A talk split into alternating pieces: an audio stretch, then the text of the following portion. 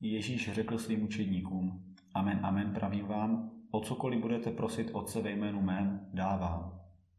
Dosud jste o nic neprosili ve jménu mém. Proste a dostanete, aby se vaše radost naplnila. To vše jsem vám říkal obrazně. Přichází hodina, kdy k vám už nebudu mluvit obrazně, ale otevřeně vám budu podávat zvěst o Otci. V ten den budete prosit ve jménu mém a neříkám vám, že já budu prosit Otce za vás.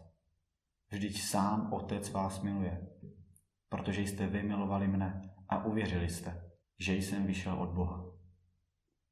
Vyšel jsem od Otce a přišel jsem na svět. Zase opouštím svět a jdu k Otci.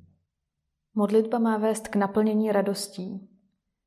Někteří křesťané však na základě svých zkušeností naopak tvrdí, že modlitba je nudná a stereotypní.